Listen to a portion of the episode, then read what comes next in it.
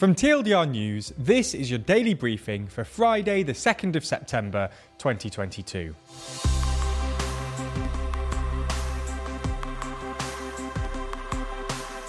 Good afternoon. Today we're going to be talking about the assassination attempt on Argentina's vice president. We'll also be discussing three of today's other important stories. But first, a failed assassination attempt in Argentina. Yesterday, an armed man tried to assassinate Argentina's vice president, Cristina Fernandez de Kirchner. While the vice president and former Argentine president was greeting supporters outside her home. The attacker, reported to be a Brazilian national, aimed a handgun at Fernandez de Kirchner at point blank range. The gun, however, did not fire.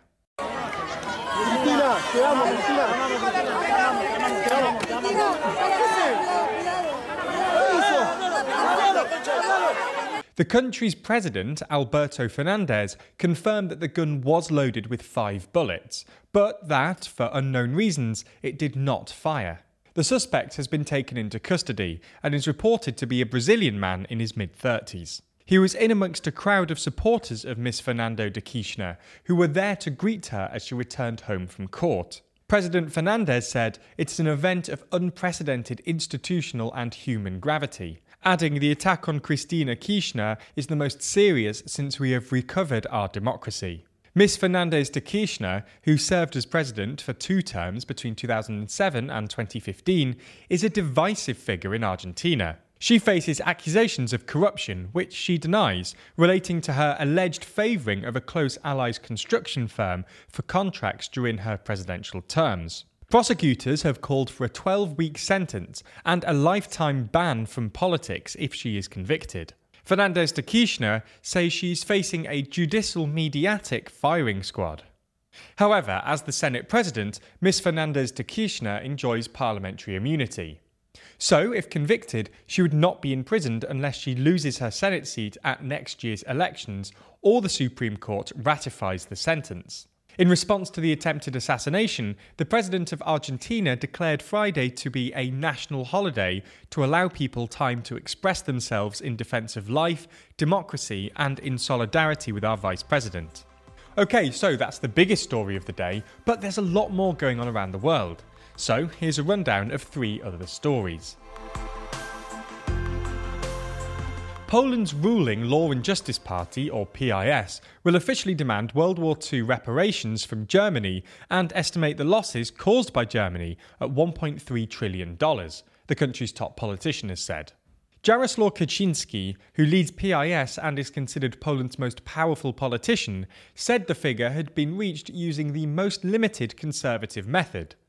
He said Germany caused Poland serious losses and that we can't simply accept it and move on.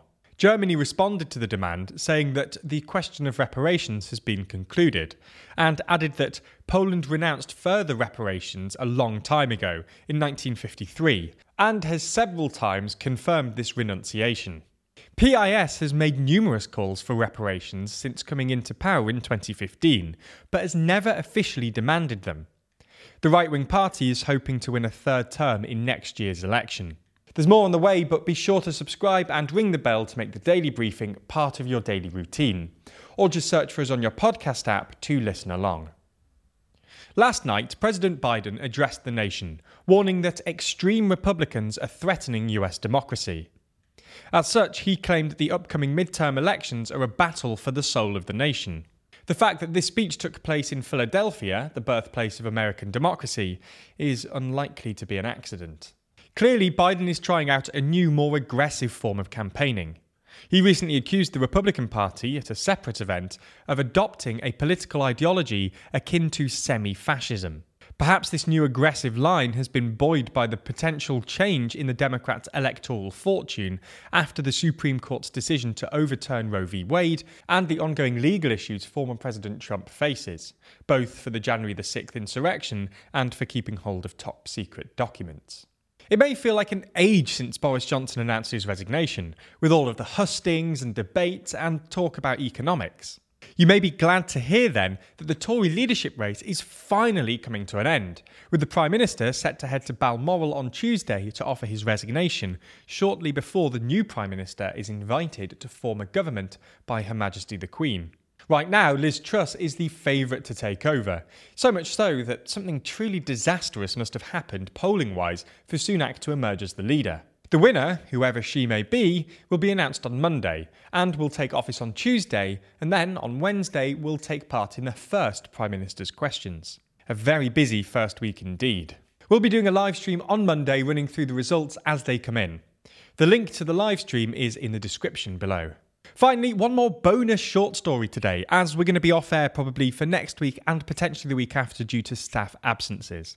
The Parliament of Liechtenstein was shaken by earthquakes yesterday during a parliamentary debate over mandatory earthquake insurance. In diesem Zusammenhang dann auch die Frage.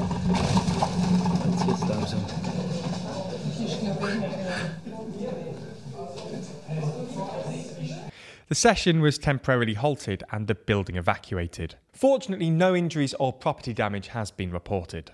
That's all we have time for on YouTube today. But if you want to see our test live stream of our Prime Minister's Questions series this afternoon, you can get the link in the description on the Nebula version of today's video and on Patreon. Nebula subscribers not only get everything you've already watched ad free, but also an extended edition of the show every single day, available to watch on Nebula or stream on your podcast app of choice.